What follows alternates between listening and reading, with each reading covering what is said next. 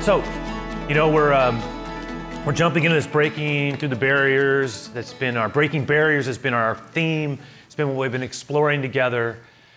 And we've been looking at the book of Acts. The Acts has been the template that we've been using, and we got ourselves to this 10th chapter of Acts where there's this amazing exchange between Peter and a Roman centurion named Cornelius. Now, Cornelius is destined to become the first Gentile, the first non-Jew, to become part of the Church of Jesus. As such, it's a remarkable moment and one worth noting in Scripture because it has implications really for all of us.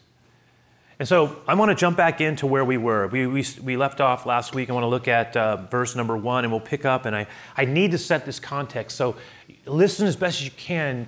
I'm going to try to my goal right now is to get us, by the time that we're done, to be more open to the new things that God's trying to prompt us towards, the adjustments He may be wanting us to make in our lives, to not be afraid, to not hold on to things when the Lord's saying, I think you need to let go of that. You need to let go of that. So we're talking about being open to a new vision of what God wants to do. And it might be a small thing or it might be a big thing. It might have to do with a relationship. It might have to do with something at work. It might have to do with something that the Lord is asking us to address in our own lives. Wherever it is, I'm convinced that God has some wisdom for us. So here we go. Verse number 1. At Caesarea, there was a man named Cornelius. We talked about this last week. He was a centurion of what was known as the Italian cohort. He was a devout man who feared God with all of his household, and he gave alms generously. He was a giving man. He honored the Lord with his first fruits. And he prayed continually to God. He was sincere. He was a sincere believer in the God of Israel. He would have been called at that time, he would have been referred to, because he wasn't Jewish. He was a Gentile. He was a Roman. He was a Roman soldier. Remember we talked about where he was stationed in Caesarea Maritima, Caesarea by the sea. We looked at that last week. But he was a man who had come to believe in the God of Israel. He had been attracted, as many actually Gentiles were, in a society that was just filled with polytheism and idolatry and rampant with immorality. He was attracted to the strength and the anchor of the teachings of the God of Israel, the Scriptures. They gave him a mooring point. Many people were attracted to this and drawn to it, but they were not yet ready to become a Jewish person. I mean, they weren't ready to become a proselyte. Again, these are terms we don't use so much, but in their day, if you wanted to really attach yourself to the Jewish people and follow God as part of a synagogue, you needed to decide to become fully Jewish. That was the only way you could have full fellowship. For a male, that meant you had to be circumcised as an adult, and you had to be willing to break with many significant parts of Gentile culture. That had implications for men and women. But there was also another category of people. They were called God-fearers. Cornelius appears to be one of these. They considered themselves believers in God. They embraced the life of the Scriptures. They tried to honor the teachings of Moses, and they were sincere and devout like he was. They even fellowshipped in a very limited way. They were allowed only, listen, as Gentiles who had not fully converted and become Jewish, they were allowed only to sit and listen. They could not even enter into worship. They were on the outside. They had limited fellowship. That's the setup for this. And again, one of the things, and I think there's a quotation there on the second side of your handout here, where John Stott, who's a commentator on the book of Acts, writes this: "It is difficult for us to grasp the impassable gulf which yawned in those days between the Jews on the one hand and the Gentiles, including even God-fearers, those who believed but were Gentile, non-Jewish, on the other. No Orthodox Jew would even enter the home of a Gentile, even a God-fearer, or invite such one into his home. And the reason was, in their mind, because there were unclean things, and they were listed in the scriptures. The book of Leviticus specifically talks about them, and dietary practices, and Gentiles engaged in things that were unclean. They ate things that were unclean to the Jewish people, and as a result, you could be friends. You could even have a limited interaction as a neighbor, but you could not be close. It was not really allowed. And you were not ever, that was a pretty big barrier. Now, again, one of the things we realize here is important to remember that, here's the other piece. The early church, the followers of Jesus, all the apostles and the first believers were all Jewish. And they did not consider themselves a separate, distinct religion. They considered themselves part of the Jewish faith. The only distinctive being that they believed Jesus was the living Messiah, the promised one, the Redeemer of Israel. But in every other way, they saw themselves as part of the larger Jewish expression that had been transferred down from Abraham, Isaac, and Jacob all the way through Moses to their people even to this day. They did not see themselves apart. And yet one of the things they had the same kind of approach to religious life. And one of the things, though, remember what Jesus had said, though. He's told Nicodemus, he said, remember what he said? It's the most famous verse. God so loved the world that he gave his only begotten Son, that whoever would believe in him would not perish, but have life, everlasting, overflowing, abundant. But it was God so loved the world. It wasn't just the Jewish people. Later on, on the other side of the resurrection, Jesus would give his disciples a commission we call the Great Commission. He would say, go into the world and preach and teach all nations, help become my disciples. Well, so far, that had not happened. We realized that they hadn't pushed for any further. And so at this point in the church, even though there were seems to have been a breakdown of barriers at a societal level. In other words, some people who were lower class were intermixing with people who were more powerful and upper class. That barrier seemed to be broken. There were people who did what had been unclean occupations who had now been allowed into the Church of Jesus. There were some Samaritans who were mixed Jewish people who were functioning in the Church of Jesus, but there was no Gentile. There was no one that Cornelius, that was about to change. Look at verse 3. It says, about the 9th hour of the day, he saw clearly this Cornelius man, a vision of an angel of God came to him. He said to him, Cornelius, and he stared at him in terror. And he said, what is it, Lord? And he said to him, your prayers and your alms have ascended as a memorial before God. Now, some of you may remember, if you've been... well, from last week, but also if you've been just following along with the Rise and Shines, the vlogs that we send out to anyone who wants them every morning, 6 days a week, 6 out of 7. And one of the things we're talking about is the power of stacking our prayers and how sometimes we give up too quickly. We stop praying for something. And this principle of offering his prayers came up as a memorial they built, and there was a tipping point. And out of that tipping point comes this opening. And a lot of times, we're praying, we're sincere, we're believing, we're hoping. And I think sometimes the tendency is we might give up. Sometimes we give up way too soon. Like, I wonder if we could see and this is just an example of how close sometimes we are to seeing something open up in an almost miraculous way. He's praying, he has this vision. In this vision, it scares him. He sees this person, like it's an angel, we're told, but he didn't know that.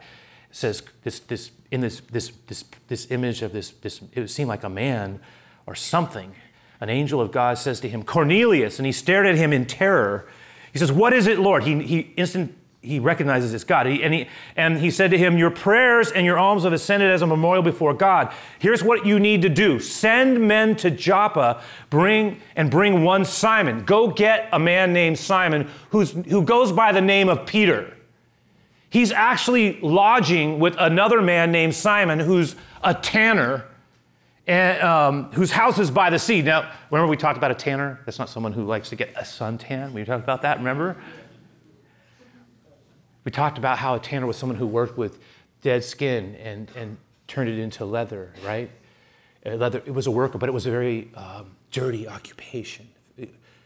You had to scrape the fat and the hair off of these dead animals, and then they used chemicals that were, just awful smelling and powerful to clean and then dry. So no one wanted to hang out with a tanner.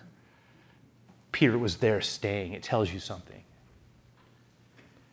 So anyway, Cornelius is told, go send men, find this man named Peter. He's staying with another man named Simon, who's a tanner, whose house is by the sea, in this place called Joppa. And when the angel spoke to him and departed, he called two of his servants and a devout soldier from among those who attended him. And having related everything to them, he sent them to Joppa. Now, I'm going to put the map up because real place. Still see it today. Good for us to know what we're reading about. Very important, actually. You see where Caesarea Maritima is right there? We looked at that last week. We saw some shots of it. That is where Cornelius was. He had an outpost. It was a Roman outpost. It was a predominantly Gentile city, actually built by Herod.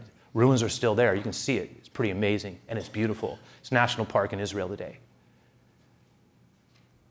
But Cornelius is told to go and send a group of men south to go get a man named Peter, who's staying at the house of a man named Simon, who's a tanner, who's living by the sea in a town called Joppa. Now, you can see that place today. In fact, we did. A year ago, a group of our church went there. But this is Joppa. And you can see the beauty of it. It's even in a modern frame, you can still get a sense of what it would have looked like. It was really, I wanted you to have that feel. I wanted you to almost smell it. I wanted you to be able to see it. Because Simon's there, Peter's there at Simon's house, and you can see the blue waters of the Mediterranean. And you can almost see that even the architecture today still resembles somewhat of what probably would have looked like. These houses kind of built next to each other with a floor. A lot of times the room was the roof, and there would be a canopy on the roof, a covering, a shade. It didn't have a lot of stories, so you could have a bottom level that was colder but stone, and then you can go up maybe a ladder to another level that would allow you to be on the rooftop. But somebody has some beautiful views of the sea. And so anyway, the next day, keep that in your mind. The next day as they were on their journey, approaching the city, look at verse 9, guys. Peter went up on the housetop about the sixth hour to pray. So Cornelius has his vision the day before at 3 p.m. He responds and sends his guys down to Joppa. While they're on their way, the next day, it says that they were on their journey approaching the city. Peter, about the middle of the day, decides that he's going to pray, which was his custom at noon, before lunch. And he was going up, but he decided he was going to go up. He went to the roof to pray. And the housetop, we're told. And again, we're told something else, that he became hungry and he wanted something to eat. And maybe he smelt the food being made. He's praying, he's hungry, he's tired. While they were preparing it, he kind of falls into a kind of sleep, a kind of a trance. He's just kind of in that half-sleep state. Think about it. Again, let's that picture of the setting by the sea, on the roof. He's on the roof, the blazing sun is coming down, but there's a canopy there. And as Peter goes up to pray, and as he settles into that prayer, I'm wondering if he's looking out at the blue Mediterranean to the horizon, and he's praying if maybe part of him remembers what Jesus said about going into all the world. You got to remember, he had no idea what was beyond that sea. Nobody did. At this time, no one knew. He didn't even know what the world was, how far the world reached. He didn't even know what were the nations. I have a feeling he was praying, and as he's praying, he's hungry. As he's hungry, he starts to get tired, and prayer can sometimes do that, right? Sometimes you're praying, it's amazing. I say to somebody, are you having a hard time sleeping? Have you considered praying at night? I'm only saying that because I've noticed sometimes, wow, when I start praying, I want to keep my concentration, stay awake. Peter's in this kind of sleep state. And as he's praying, under the canopy, the blue waters, the sun, he's hungry, he's smelling the food down below. All of a sudden, something happens. And he gets this, it's kind of like it's a vision, but it's bizarre. It's a rather bizarre thing that he sees. Look at it says in verse 11. It says, as he's in that kind of prayer and he's kind of in that half-sleep state, it says he saw the heavens open and something like a great sheet is descending, being let down by its four corners upon the earth. And there's all kinds of animals and reptiles and birds of the air that are in this sheet. Now, again, what he's saying, try to imagine it in your mind's eye, because what you were basically being told is as he's in this kind of half-awake state, he gets this vision, and in this vision, and again, think about it, he's under a canopy, but then he sees this massive canopy that in a way it's like descending down from the sky. I tried to imagine it, and it's got four corners, like it's being let down, and in this massive sheet, he sees in his mind's eye this amalgamation, groups of animals, and reptiles and insects and creatures of every kind, right? And then he's given this. He hears this voice say, "Rise up, Peter, kill and eat." But Peter said, "By no means, Lord, for I have never eaten anything that is common, impure, defiled, or unclean." And again, to appreciate what we just read, we have to understand something. We have to understand, and it puts it into context, that he had been taught from the early age, his earliest age, as all other Jewish children had, whose parents were serious about honoring God, that they were to keep a certain way of life, and that they were to keep the law of Moses. And the law was very clear. You read Leviticus 11. There were animals that were unclean, and you were not to eat them at all. Now, some of us have dietary restrictions. Some of us are very committed. I talked to someone yesterday who was like a committed vegan. And it got me thinking, this makes total sense to me then. But from their youth up, they didn't eat certain foods. Now, part of it is because certain foods in those days, ancient days, when God was bringing Israel out of Egypt, here's a practical component. Many of the foods that they were told not to eat were disease-ridden. And from the overall health as a people, they were told not to eat this food. It had been over time part of their religious devotion. So Peter, here's the thing, when he looks up in the sky, what he sees, when he sees those things, when he hears the voice say, "Rise and eat, slay and eat, you eat those." His statement of, I do not do that. I have never, when he said, "I have never," he meant, I have never. I don't eat that. And again, part of the law was dietary. And again, in his mind, what he's seeing is all this sheet, this massive sheet full of unapproved creatures. I mean, I tried to imagine what they were. I was trying to go further. Let me see what it is. Pigs. I know there are pigs in there. I know it.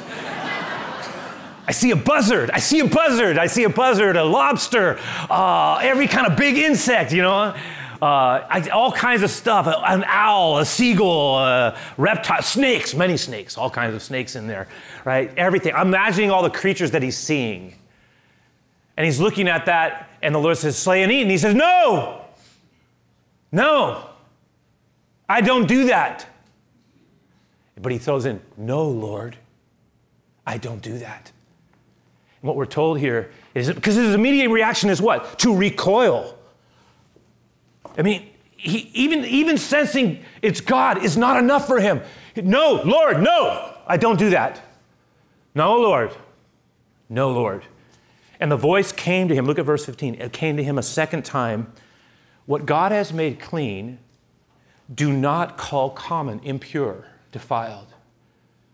And this happened three times. Three is a significant number for Peter, by the way. A lot of things happen three times. And then the thing after the third, so the first time, he sees this thing being lowered down from the corners, and he sees this massive sheet filled with all kinds of unclean animals. And then he's told, rise, slay, and eat. And he says, no, Lord, by no means I don't do that. And then the voice comes back, what I have called clean, do not call unclean. Then again, rise and eat, Peter. No, Lord, I don't do that. No. What I have called clean, do not call unclean. Rise up and eat, Peter. No, I will not do that. What God has called clean, do not call unclean. And it's interesting because there were at least two other times. See, he's pushing back on God, isn't he? In his mind. He's having this conversation. No. It reminded me of two other times. You know, Peter, the Bible gives us great insight into some of Jesus' disciples. John, Matthew, Thomas, even Judas. But maybe no one is given more, maybe we're given more, I don't think there's anybody we're given more access to than Peter. You remember there were two other times when he told the Lord no. Can you remember them? One time, Jesus was in Caesarea Philippi, and he made a statement. He said, I'm going to Jerusalem, and I need to let you know that I'm going to suffer. I'm going to be humiliated. I'm going to suffer, and I'm going to die. I'm going to be killed. And Peter's listening to this, and he says to him, no. It says he pulls the Lord aside, and he rebukes him. Now, you got to have something to rebuke Jesus, right? Wait. We are, no. You are not going to die in Jerusalem. Far be it from you, Lord. No, we will not allow that. That is not going to happen. And before he can even finish his statement, Jesus turns to him, and he doesn't even call him by name. You know what he says to him? Get thee behind me, Satan. Get behind me. Get behind me. And then he says, you. He's pointing at Peter. You are a hindrance to me. Because you think only of the things of man, but not the things of God. You get behind me. It was an intense moment. And then what was the other moment? So that one he never forgot. There was another one. Remember what it was? Some of you do, but not everyone. There was a moment on the night of Jesus' betrayal. They're all arguing and trying to position themselves for who would be the greatest. No one wants to wash the feet of the others. To their shock, stunned amazement, Jesus gets down, puts the towel around him, and carries the basin and starts, in the utter silence of what no one could have anticipated, washing the feet of each of the disciples. He gets to Peter. You know what Peter says? You aren't washing my feet. Now, part of me respects him. He was saying this, no, Lord. No. You don't wash my feet. I wash your feet. You don't wash my feet. No, you cannot wash my feet. Pulls him back. He's laying down, I think, reclining. No. Jesus says to him, it was a no. Jesus says to him, if you do not let me wash your feet, you have no part with me. All right, and he washes the feet.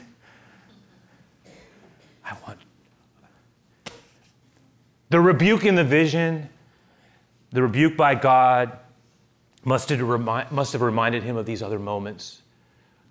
What God has made clean, do not call common impure. What was the Lord getting at? Okay, for those of us who are drilling deeper and taking our notes and really processing this through, I want to put something on the board, and here we go. Here's one principle that just really does stand out. Here it is, that we must be careful, look at this, not to limit God by our own perceptions or past experiences, because there are going to be times when God wants to stretch us. He really does. You know, Peter's vision was given for us all. The unclean animals that he saw, I think they clearly represented the Gentiles.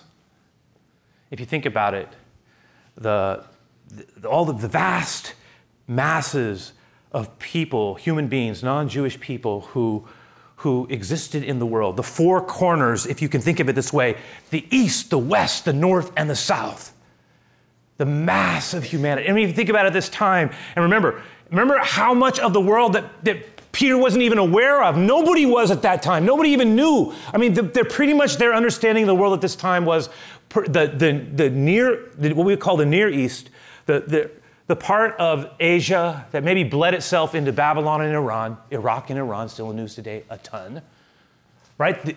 The top of Africa, and then Europe. They didn't even know that there were other places. They didn't even really know it was the Far East. That there were masses of people. They didn't know about India and China. And then let alone, the continents of North America and South America, all these other people of the world. He had no idea. In his mind, this was something that was so much bigger. But Peter was being stretched to expand his perception of who could come in fully to the tent of Jesus. And there are times where the Lord is going to stretch us, you guys. Shift paradigms and perspectives. There are going to be times where the Lord is going to break us out of our comfort zones. It's going to challenge us to push out of this safe place. Safe place. You got to stretch here. And another thing it reminds us of is this. How easy it is, this one I can relate to, how easy it is, we'll put it up, how easy it is to resist God. Do you see it? And how patiently he works with us. Peter, and by the way, this was post-failure, post-resurrection, post-restored, post-Pentecost, Peter resisting God. And I think, and a part of me is going, how could you resist? And I thought, Lord, there are times when I have done and do the same. I am capable of resisting you. When you're prompting, when you're moving me towards something, I can push back. Maybe part of me doesn't want to let go. I say, no, Lord, no. I don't want to do that. There are times where maybe the Lord is trying to break me into something new, and I don't want to go there. I want to be with what's comfortable, where I feel safe, where, I don't want to step out. I want to stay put. Maybe some of us are there right now. Maybe we can relate. Maybe there's a new thing that God's trying to do in our life. Maybe we're in a seasonal shift right now where God's trying to prepare us for a new thing. And we're kind of scared about that. We're holding on to stuff. It's intimidating to us. Maybe some of us are finding ourselves in places where he's trying to move us into something new. Maybe it's in our lives. Maybe it's in a relationship. Maybe it's a relational shift that God's asking us to change our attitude around. And maybe he's trying to move us into a different way of being in a place, right? Or maybe there's something God's trying to break us through, right? Break through in our lives. And it's making us uncomfortable. And there are times, maybe it could be even just things that are very personal to us, that the Lord's trying to get us to be open to a new thing. Sometimes as we shift in life, we go through these seasons and we get the impression that we're about ready to step into a new season, like God's wanting to do something in our life. We're changing, our life's changing, but we feel scared about it. We're like, we are safe where we are. And it's almost like the Lord is saying, come with me here. And we're going, I want to go with you, Lord, but I don't want to let go of this right here, because this, I know this. Come with me. Grow with me. No, I don't want to do that. Come on, to go where I need you to go, you have to Let go. Yes, yes. But we resist. We resist sometimes, right?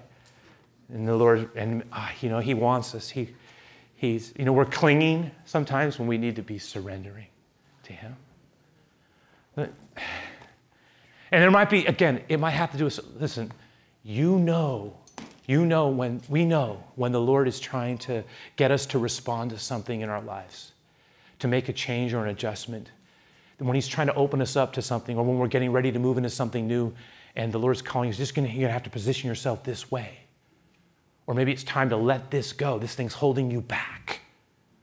Because don't resist me on this. I know, Lord, but I'm used to this. I'm comfortable with this. This is the way I've been. This is the way I was raised. This is my go-to. And the Lord's saying, I know, but you're going to have to let that thing, you're going to have to surrender that to me, because I'm wanting you to grow. I'm wanting you to go. I'm trying to expand some things. Don't resist me. We may not even say it in words, but we say it in our attitude. We're in a state of resistance. But God is going to get our attention. This is what I'm going to say. God is going to get our attention one way or another. He loves us. He works with us. He's going to get us. He wants us to trust Him. Listen to me. The Lord worked with Peter. Slay and eat. No. I don't do that. Peter, what I've called clean, don't call it unclean. Slay and eat. No. The Lord's working with him. He works with us. He works with us. What is He working on right now? What's He trying to get our attention on right now? What's He asking us to surrender right now? What's He asking us to be open to? What's He asking us to be open to stepping into with courage, letting go of by faith, to allow certain things to grow inside, to maybe a relational shift. You guys, some of us we're stuck, man. God's saying, this is it. You gotta be open to the new thing I want to do in this relationship. You gotta do this. You gotta be open to, no Lord, that's not what I do. It's not what I do. Be open to the new thing I want to do in you. Last night I was thinking about this. I wrote a poem. It's not. I don't call it. It's more like a Hallmark card. But here it is. Okay, you guys. I was going last night. I was thinking about this passage. His promptings we resist, and yet His promptings are this: not a slap and not a fist, not a curse and not a list, but a grace that holds us still to know a plan He will reveal in the place of surrendered will.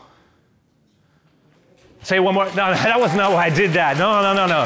Hey, listen, again, His promptings we resist.